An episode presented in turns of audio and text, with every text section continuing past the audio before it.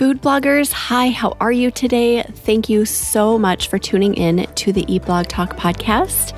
This is the place for food bloggers to get information and inspiration to accelerate your blog's growth and ultimately help you to achieve your freedom, whether that's financial, personal, or professional. I'm Megan Porta. I have been a food blogger for 13 years, so I understand how isolating food blogging can be.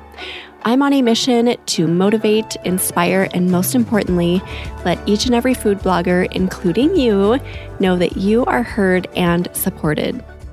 This episode brings a topic that we really do not touch on much at all here on Eat Blog Talk. So I loved that Wan Na Chun from One Pot Wellness joined me to give it some attention. She is a food blogger as well as a registered dietitian. So she has that background, that knowledge in all things food and nutrients and health that she brings to the table that helps accentuate her food blogging in a really good way. She brings up some really good points, including reasons why we, as food bloggers, no matter what niche we are in, should be talking more about different ingredients that provide different kinds of nutrients for our users, maybe healthier swaps or substitutions for ingredients that we're using or, or talking about, and how to navigate creating recipes from different cultures that we want to honor and respect while still providing substitutions for people who might want them. We really do get a little bit deep in this episode. It's a really great conversation. Wan Na brings so much knowledge and value, and she was just super easy to talk to. You guys are going to love her. Yeah, this conversation was amazing. So I hope you enjoy it. It is episode number 451, sponsored by RankIQ.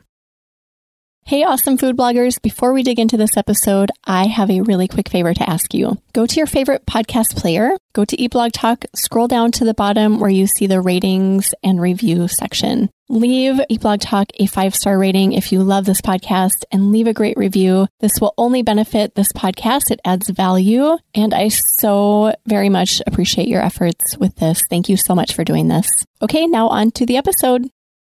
Wan Na Chun is a registered dietitian and personal trainer. Her blog, One Pot Wellness, is focused on prioritizing self care through nutrition, physical health, and mental health for the busy working professional. Juana, welcome to Eat Blog Talk. It's so good to have you here as a guest. How are you today? Hi, Megan. I'm doing so well. How are you? I'm doing good. I always love it when people ask me that back. I'm like, thank you. I'm good too. yeah, you are my last interview of the day. It's been such a good day of interviews, and what a great note to end on. I love this topic. We haven't really talked about this topic much, and if we have, it's been a long time ago. So I think it's good to refresh on this. But first, do you have a fun fact to share? Yes. So uh, my husband and I are the biggest Costco fans. We go every single week. And keep in mind, I am 26 and he is 29. We both live together, don't have kids, don't have pets, but we are die-hard Costco fans. and we go shamefully once, even sometimes even like three times a week. Sometimes like in the wintertime when it is cold dreary outside like you know why not walk into costco and that way we can kind of get in some entertainment we can get a walk in. So it is by far my favorite place. I'd say like I do 95% of my shopping at Costco and just everything from the service, from the quality of the products. It's just like so amazing. And we're big, big fans. In fact, in both of our vows, which we did not plan this together, but we both mentioned how we bonded over our love for Costco. Oh my gosh. so that is how much of a fan uh, we are. Oh my gosh. Okay. I have about a million questions I could ask you, but I'll ask you just a couple. So, what days of the week are best to go? I'd say so. There are, and my husband will probably get mad at me for saying this, but there are special manager deals that Costco releases. They're they end in nine seven or a zero zero. And so whenever you go into Costco and you see an item that's marked down to like 497, it's a special manager deal that only applies to that store. And so We've been finding that typically on like Saturdays, Saturday mornings is kind of when Costco starts to like mark down certain items. And again, this will vary depending on which Costco you go to, but at least the Costco that we go to here locally, we find that going on a Saturday, it's like we find all of these hidden special manager deals. And that's what really excites us. We're very frugal people. And so when we see a special deal, we get all excited. And so I'd say definitely check around with like your local Costco. The mornings also like around 11 o'clock is when the samples start. And so mm. if you want to go that was my next question. yeah yes. yeah so anywhere between like 11 a.m to 2 p.m that's really the prime time for samples. Mm, okay. Do you have you should start a section on your website for for costco info. Do you have anything like that you know, I really should. And actually, one of my best friends suggested to me that I should start like an Instagram or a TikTok yes. account, basically walking through Costco, kind of like sharing all of these deals, like tips and tricks. It's just one of those things that's like, you know, the shiny objects. I'm, I'm really trying to keep tunnel vision here in my business, but eventually I think I would love to do that. And like, it just makes sense, you know, like I, I go every week. And so why not put the content out there. And i know for a fact that there is there is a diehard costco fan club out there. So i, I definitely mm-hmm. would have the mm-hmm. audience already out there for me. You would for sure. I think there's massive opportunity there for you. When you have the time and energy of course no rush. It's always going to be there yes for sure Okay, super fun to learn that about you. So if I have any Costco questions in the, in the future, I will come Send them over. resource and friend, yes. Wan Na. Absolutely. Be happy to answer those. Awesome. I love it. Okay, so you're going to talk about kind of just thinking about, you know, adding other options to our recipes when it comes to recipe development. So things that are more nutrient dense and also some things to think about as we are writing our posts when it comes to ingredients and nutrients and you know all of that stuff because you are a registered dietitian as well as a food blogger you have kind of greater insights there so first Wan Na would you mind telling us a little bit about your blog Yes. So it is still in its infancy stage. At this point, I'd say the blog has been, you know, I've been truly blogging for just shy of six months. I started my website probably in January, but, you know, my first couple of posts, I, I didn't really know what I was doing. I thought I wanted to focus on like more affiliate marketing, writing posts about like kitchen gadgets. So that's kind of where I started off. And I, soon came to realize that I hated writing about things that it wasn't food related. And so I, at the time, was working as a registered dietitian in a hospital, which that is typically where dietitians start off with is kind of in a hospital setting. And i soon very quickly realized that that was not the space for me. I absolutely hated it. And my mental health really took a toll. And, and that's kind of where, you know, I can go on another podcast even talking about mental health, but that's kind of where I was like, okay, this isn't working. Let me find something, you know. So I started exploring other creative outlets. I had an Instagram page where I was sharing different recipes, and I had started this Instagram page it's probably 12 years ago, like way back when Instagram was just kind of focusing on photos and like carousels and, and things like that.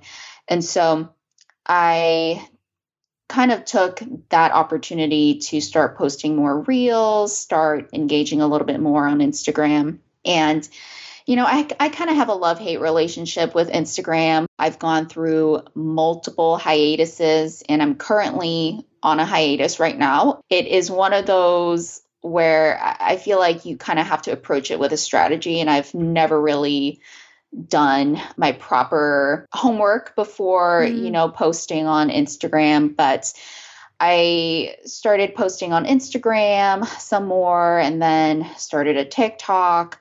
And so, kind of, you know, I'm kind of going on a tangent here, but basically was trying to find ways to go outside of the clinical space and kind of found a way to leave my full-time job to pursue something more creative because I'm started to realize that I am much more creative in in what I like to do. You know, I really love being in the kitchen. I really love sharing different recipes. I love developing different recipes. And so that was kind of how my introduction into food blogging started to unfold because I found you, I found Food Blogger Pro, and seeing people like actually make a money by sharing their content online.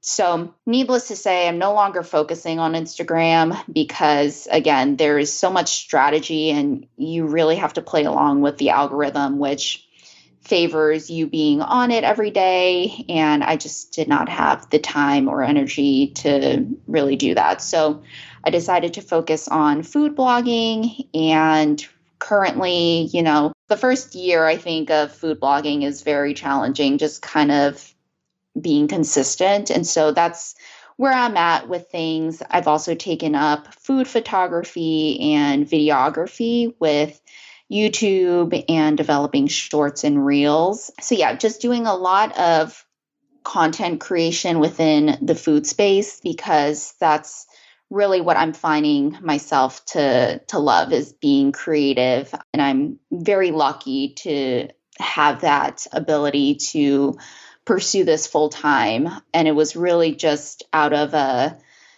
a sense of no longer belonging in kind of that like hospital setting, that nine to five job, and wanting to be a creative.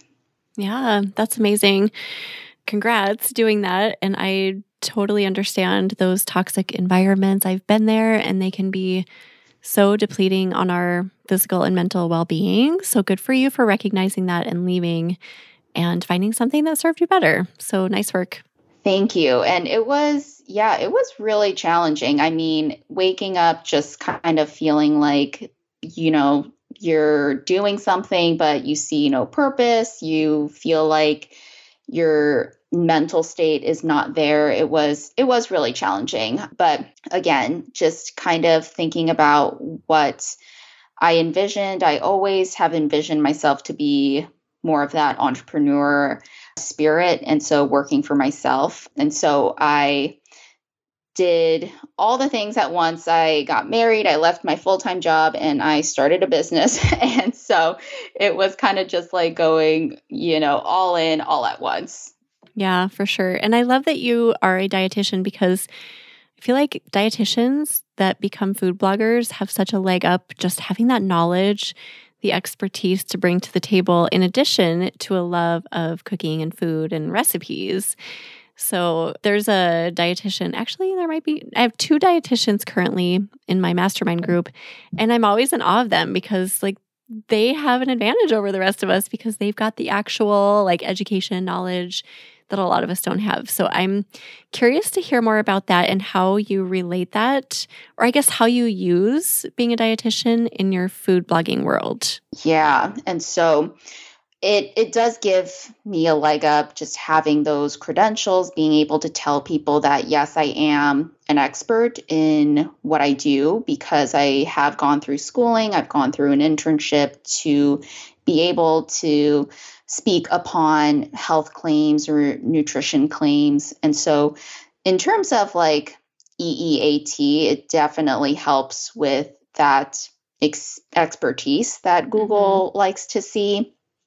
And so, even when I'm creating recipes, you know, I find that if I include somewhere in my blog post that I am a registered dietitian and that you know, even just talking a little bit about the nutritional benefits really does help with gaining trust from the the reader. And so as a dietitian, that is really kind of what I like to focus on with my recipes is creating nutrient dense recipes that anyone can enjoy no matter if they have a certain allergy, if they have different dietary restrictions, because I am a firm believer in the fact that everyone should be able to enjoy food. And so, whether that is making substitutions or just doing a simple ingredient swap, I really like to focus on that in my recipes and also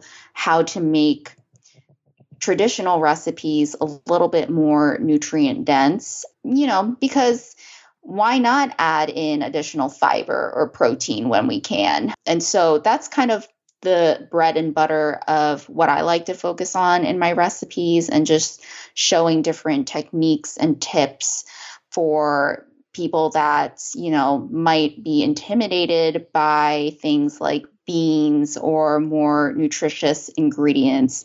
And I, I feel like there is kind of you know, a certain stigma behind eating more nutrient dense meals. It has to look a certain way, it has to be green, it has to be colorful, but there is so much more to nutrients than, you know, just being Instagram worthy or like looking a certain way. So that's really what I like to focus on in my recipes. I love this. And I think this is something that we could all do, but as non dietitians, most of us anyway, how do you recommend that we do this? Because I personally steer toward avoiding talking about nutrient dense foods because I don't want to make any claims and and say something that I don't even know what I'm talking about. You know what I mean? Like I can Google something, but is that real? So how do we as non-dietitians approach that? Yeah, I think that first of all, thinking of just nutrients that would be easy to identify in a recipe. So, for example, protein is a great example you know, it's identifiable. You have your meat proteins, you can have your vegetable proteins like tofu, tempeh.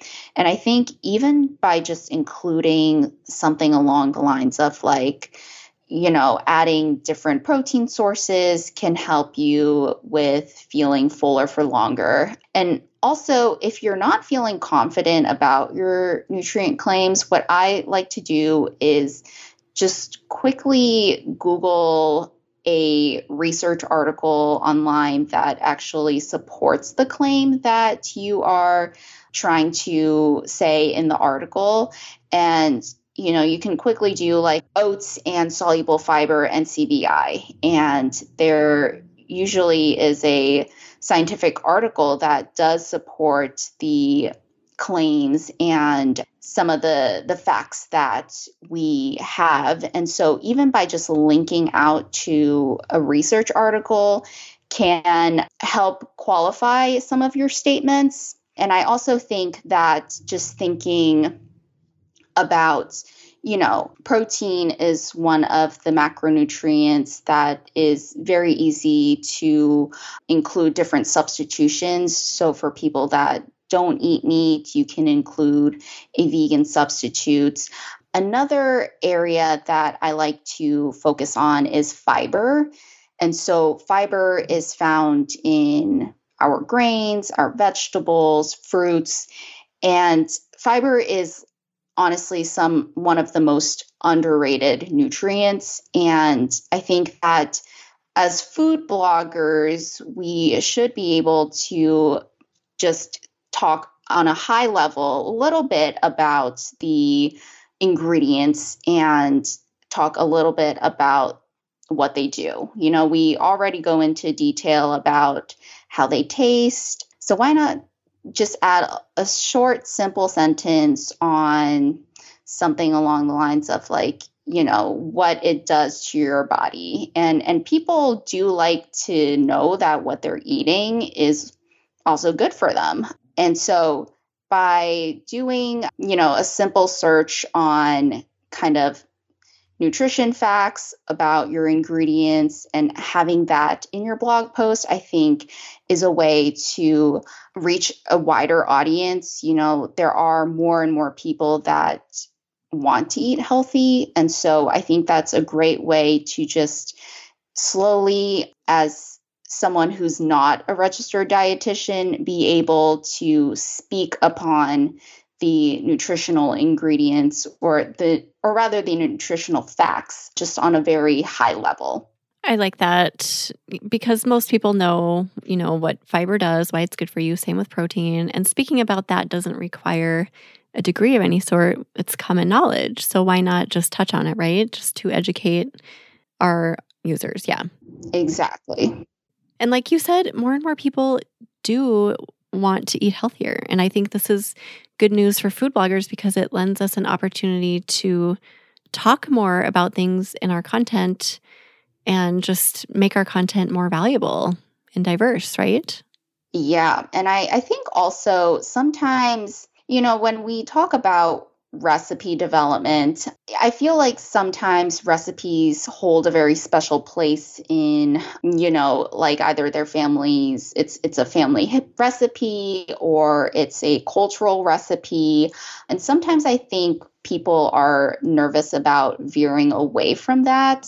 So a great example would be like swapping brown rice in like a fried rice recipe. You know, like that is something that absolutely would not go well with my mother, who is Chinese. And so I, I think just having a like confidence and also or i guess confidence isn't really the right word but just being willing to include some of those caveats in your recipes being like hey if you want to add more fiber consider swapping out the white rice for brown rice. So it doesn't have to be a complete modification. It can just have, you know, just some little caveats, little tips and tricks on how to include some more nutrient dense ingredients. And when we're talking about classifying recipes, I don't love classifying things as healthy or unhealthy. I think that word can be triggering for some people. I also think that, you know, healthy can look different for everyone. And I'll admit, I do sometimes put in the word healthy just for SEO purposes because that is a keyword that pops up. You know, like people are searching for the term healthy. But in my blog post, I like to include a little caveat that says like nutrient dense or like nutrient rich. And and it's just a little workaround to kind of saying like, well, you know, this might not be healthy for everyone, but it certainly does have nutrients. And so mm-hmm. that's kind of like a little way that I like to phrase it in my blog posts. Mm-hmm. Because sometimes SEO does dictate how we title a post or what we write inside of it. But I think nutrient dense is a really good word for for anyone because we all want nutrients. There's nothing but good things associated with that term. So I think that's a really smart way to phrase that once you're in the bulk of the post and kind of explaining the recipe a little bit more. Yeah, absolutely. And I think even, I believe I was actually listening to one of your older podcast episodes on, you know, phrasing different titles and the guest that you had on, I, I, can't remember her name, but she mentioned how she had a post that was something along the lines of like, these bars are so good they taste like cracker or something like that and oh, right. she mentioned that you know maybe reframing how you say that because that can have you know that's that's just not an appropriate word to describe that yeah. and so when she said that the light bulb kind of went in on my head because I was like, that can be applied to so many terms that we use in our food blogs and like our posts that we have. And, you know, I, I think it is important, especially when we're talking to people that might come from different backgrounds. You know, you don't know if that word healthy can have a certain impact on someone, especially getting into the realm of disordered eating, eating disorders. It's something that as a registered dietitian, I it's always kind of lurking in my mind. So rephrasing and also thinking about the language and terminology is also something that I think as food bloggers we can or we should think a little bit more carefully about. Are you ready to receive specialized learning about how to use Google Search Console, GA4, and Pinterest Analytics, and to have a solid strategy for Facebook, Instagram, TikTok, and more? The 2024 Eat Blog Talk Mastermind Group might be the perfect solution for you. Get 25% off now through October 31st. Visit eatblogtalk.com forward slash mastermind to apply today. Here's what Kara from Sweetly Splendid has to say about being in the mastermind group. You know, we all had our strengths. They would use their strengths to help push me and help me grow. So I grew a lot over the course of the mastermind. And I would say it's not just monetarily and it's not just in one area, but as a blogger, as a whole, my traffic, my sponsorships, my email list, all of it grew because I had people in my group who had really strong experiences in those areas and they were willing to help me and willing to push me and help me get there where I was prior to the mastermind growing in very specific areas I feel like the mastermind like was a full circle whole growth sort of situation I know it's hard because we, when I started blogging, we used a lot of those terms. Like I have crack brownies. I think I've changed it. I don't know if I've changed it, but it's like, oh my gosh, how terrible is that? Now, once you start thinking about it, you really do think through it and think how this could be not not good or maybe offensive to some people. So just being careful about the words you use and then like diet, I know a lot of people don't like that word. They don't like the idea of having a diet focused blog or diet focused recipe, so that you need to be careful of as well.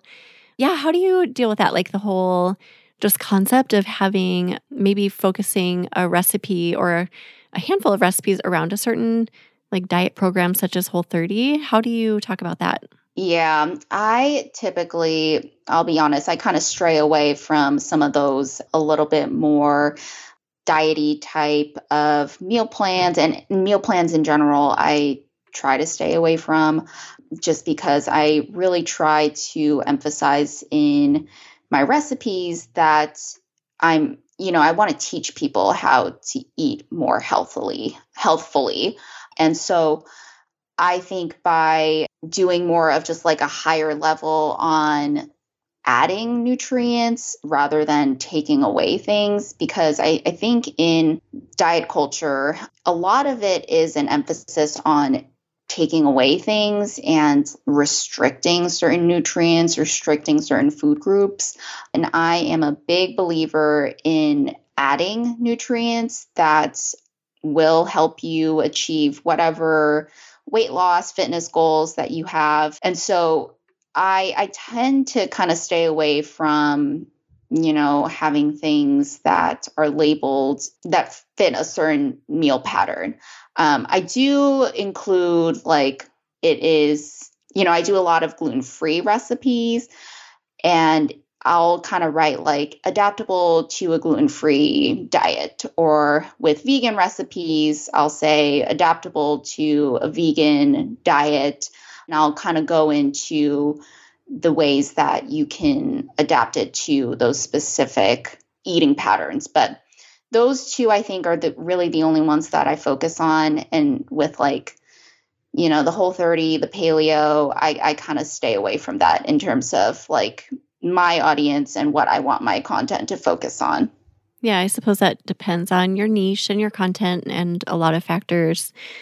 And then I feel like offering nutrient or like ingredient substitutions and also just substitutions that might make your give your recipe a twist, like maybe a different kind of food group, only adds value and diversity. So I love that you touched on earlier about like you might be trying to follow a certain cultural dish and it feels maybe a I don't think you use the word offensive, but like wrong in some way to offer substitutions, right? But I think from my perspective, it can add value, but I can see where people might be hesitant to do that. Mm-hmm. Do you know what I mean? Like it's it's kind of a it's a gray area. Like oh, I want to be true to this dish and this culture, but I also want to offer variations and substitutions for it just in case. So it's a fine balance and I think a lot of us can really struggle with that. Yeah, and with the cultural dishes specifically, I like to add a little caveat in the title saying like inspired by this dish. And so I think not labeling a recipe as an authentic, you know, Thai coconut curry or whatever, but rather wording it as inspired by a Thai coconut curry can kind of relieve the pressure from some of the negative pushback that you might get. And I, will still get it in some of the recipes and even the videos that I post, like, you know, make it and but it usually is kind of more positive. Like people that are from that culture will say, like, oh, you know, make this in a tagine instead of a Dutch oven. And so I, I think it does there is a way to incorporate cultural recipes in a way that is not offensive, but rather just inspired and using, making it clear that you're making it your own. You're not trying to emulate the original recipe, not claiming that it is authentic by any means, but rather just inspired and you know, I, I think people will respond positively to that if you make it known that you're simply just recreating the dish in your own way. Yeah. If people want, though, they still find reason to get offended, right? I mean, even I know food bloggers who do that. They put that statement out there, that disclaimer, like, I'm just inspired. This is not an authentic dish, etc. But they still get comments like, you're such a jerk. How could you ever post? You know, like people, if they want to, still find a way to share their offense, their feeling offended with you. That is a good point. And, you know, actually, I've kind of I heard something very interesting the other day, and this specifically was for YouTube. And someone said something about the fact that, like, well, even the negative comments are welcomed because it's engagement. Like YouTube sees it yes. as engagement. And so I kind of was like, oh, you know, that's that's a good point. But yes, the negative comments will always exist, whether or not you're recreating it in a healthier way, a more nutrient dense way, or, you know, the opposite direction. I think that people do have an attachment to food. You know, food is so much more than fuel and it is so much more than like what is on the plate. It does have an emotional connection to some people and so I think that's why you know there there is sentiment and emotions behind certain recipes, but that is definitely something that I think just being a content creator, we kind of have to learn how to navigate those negative comments. Yeah, that's a really good point. Just to put a positive spin on it and see it as a positive or a way that you're getting engagement. My husband has been really good reminder of that for me. He just always, like, every time I'm like, oh my gosh, you wouldn't believe this comment I got about pasta. Like so, like someone is really complaining about mac my mac and cheese recipe again. It's mac and cheese. It's pasta and cheese. I'm not claiming to be an Italian, you know, like people find reasons to get upset and he always reminds me this is healthy drama, this is good engagement and that's really kept me level-headed and just seeing that good because my crockpot mac and cheese recipe got a ton of engagement and traffic early on and still does because of that. So thank you. Say thank you to those people, right? Yes, exactly. And you know, I think also having just the blind the blinders, you know, you got to put on a pair of sunglasses and just focus, try your best to focus on like the positives. And being a an entrepreneur, you always have to find ways to I guess take care of yourself emotionally as well. And so I'm I'm so glad that your husband is there to lift you up because I do find myself getting really fired up about some of the comments. I'm like, what is this? And so it's always good to have people around you that are, you know, just giving you positivity because sometimes it's hard to block out the the negativity. It is. And it's so helpful to have outside reminders because we can get so in our heads as content creators who work mostly alone. It's really easy to be our own, you know, judge. Like, I don't know, it's, it can be a head game for me. So to have that outside resource saying, wait a second, you don't, here's the positive spin, don't worry so much is so, so helpful. Yeah. And I've actually, joined a, a mastermind, which has been incredibly helpful. It has, I mean, you know, mindset, I think, in business is the number one thing. And it is truly, you are your biggest barrier in all of the goals that you're trying to achieve within business. And so I think that has, you know, investing in yourself and part of that actually can be eating more nutritiously, you know, like taking care of yourself, remembering to add nutrients to your own meals and mm. remembering to sleep, to eat regular meals, which I know can be hard as a food creator. You know, we're kind of just eating leftovers, we're eating at weird times because we're trying to capture, you know, something at, at like a certain time of day. But I think that's also something important to remember as creators because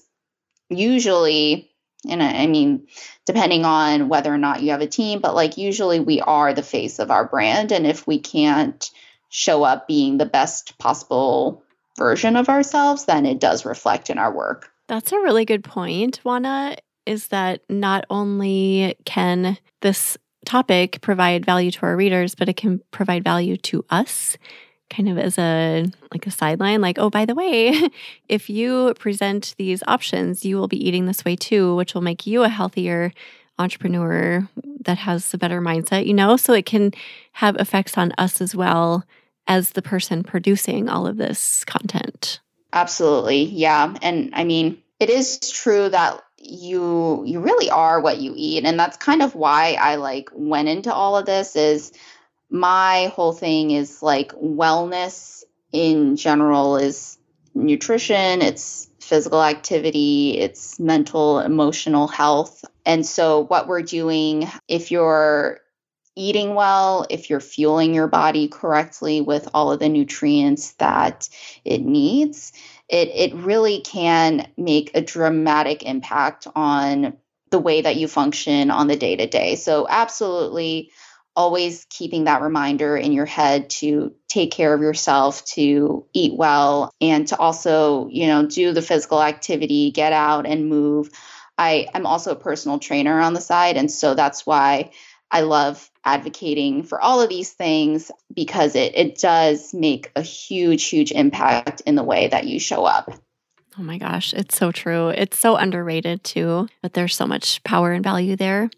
I have a question about talking not necessarily about like diets such as Whole 30 or paleo or keto, but more about just like low carb, gluten free, like that's vegan, vegetarian type meals.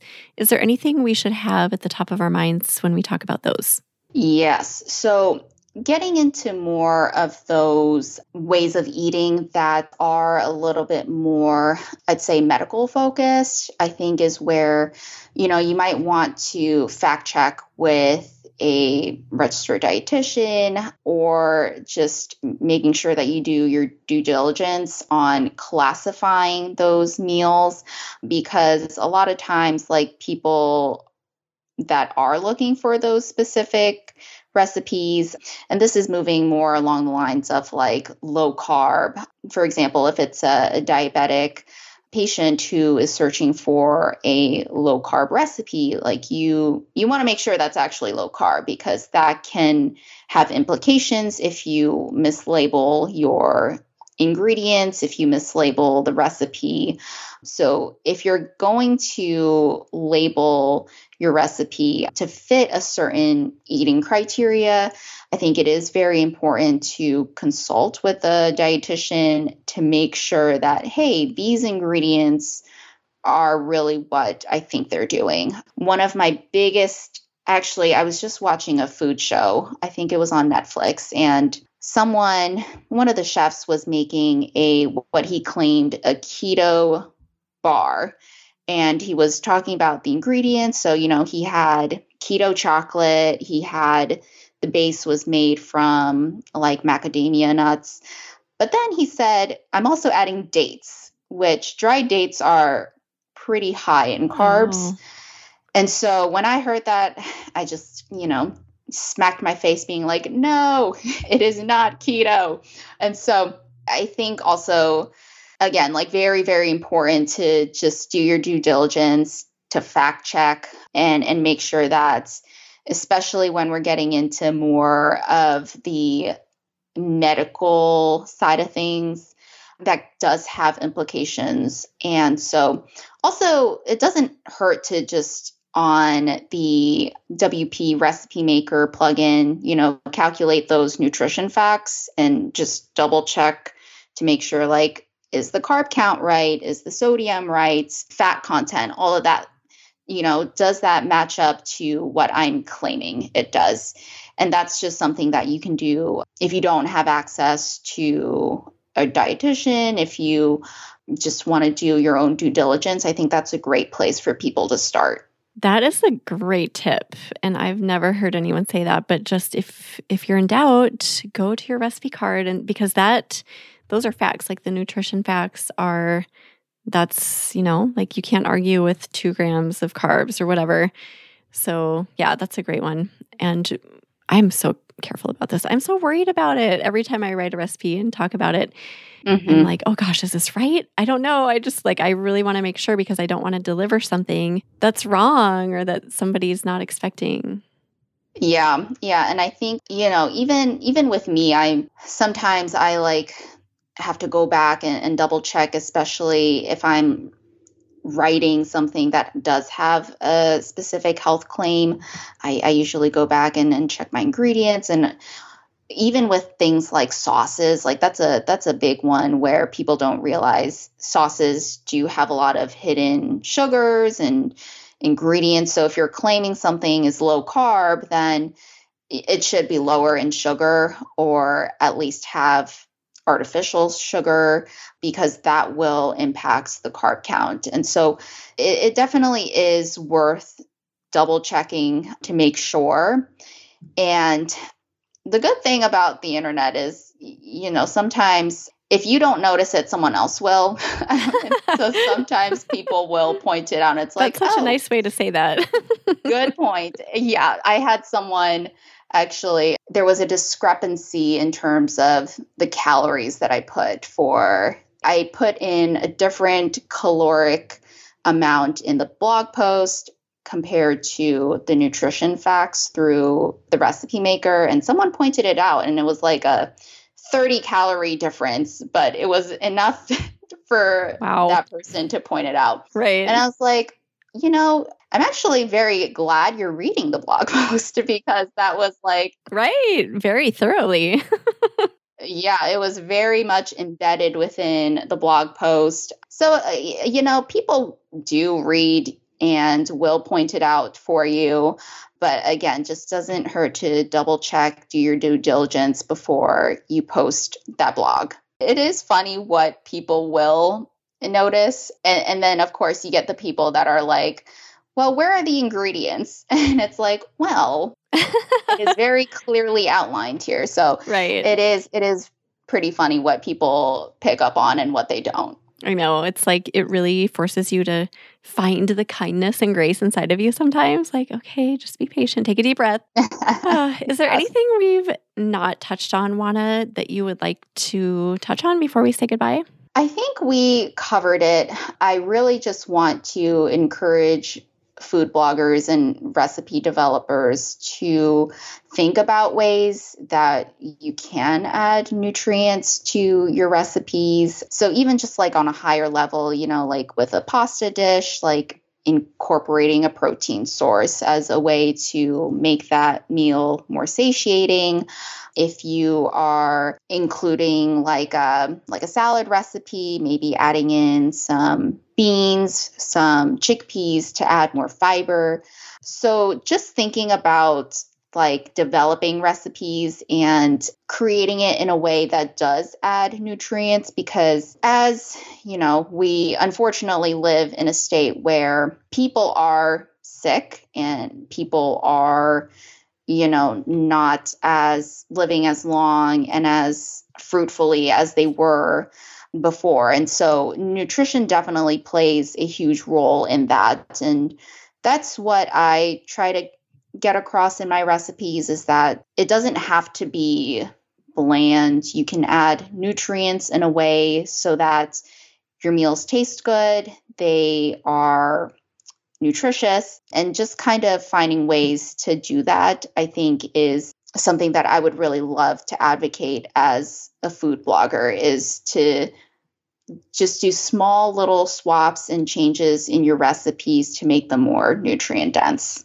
Love this. We don't hear this enough. So it's such a great topic and conversation to bring to the table. So we appreciate you, Wan Na, for doing that. And it's been an absolute pleasure to have this conversation with you. So thank you so much for being here. Absolutely. It was a pleasure speaking with you. And thank you so much for having me on. Do you have either a favorite quote or words of inspiration you want to leave us with, Wan Na? Yes, this is actually something that my business coach tells me all the time is to do it scared because when we are comfortable, we're not growing. And this is for all of those new entrepreneurs out there that are taking food blogging, you know, really taking this seriously, turning it into a full time role. I think that you should find ways to push yourself outside of your comfort zone because that's really a way to see growth. At least for me, coming onto this podcast was very, very scary. I am a diehard introvert. And so talking to people is like, you know, the last, last thing that I like to do, but just putting yourself out there because you never know what kind of connections, you never know what kind of opportunities might arise from you doing those simple steps to step outside of your comfort zone. So I really try to live and embrace that feeling of discomfort. And I will say, Megan, you have been an absolute pleasure to speak with. And so, for anyone who is oh. wanting to come on this podcast and is thinking about it, it just do it. It is not intimidating. Megan is super sweet. So that is what I'd like to leave with is do it scared. I love that. And thank you for doing this, even though you did it scared. We appreciate that. And I was going to say, if you weren't, that it's not scary being here. Everyone says, Oh, what was I so worried about? That was so easy and fun. So, yes, Wan Na said it, and I say it too. Come apply to be on the show because everyone has value and a story to share. Absolutely. Thank you, Wan Na. That was such a great way to end. I love that you did that. And we'll put together a show notes page for you. If anyone wants to go look at those, you can head over to eatblogtalk.com forward slash one pot wellness. Tell everyone where they can find you, Wan Na. Yes. So you can find me at onepotwellness.com. That is where my food blog is. I also have a little freebie for recipe developers and food bloggers that want to incorporate more nutrient dense ingredients. And that is also on my website. And I have everything in terms of, you know, if you want a dietitian to look through your meals, your recipes, just to get a second pair of eyes on some of those qualified health claims. You can find all of that on my website. And again, that is onepotwellness.com. Thank you so much for offering up all of that, Wan Na. And thank you again for being here. And thank you for listening, food bloggers. I will see you all in the next episode. Thank you so much for listening to this episode of Eat Blog Talk. Don't forget to head to forum.eatblogtalk.com to join our free discussion forum and connect with and learn from like minded peers. I will see you next time.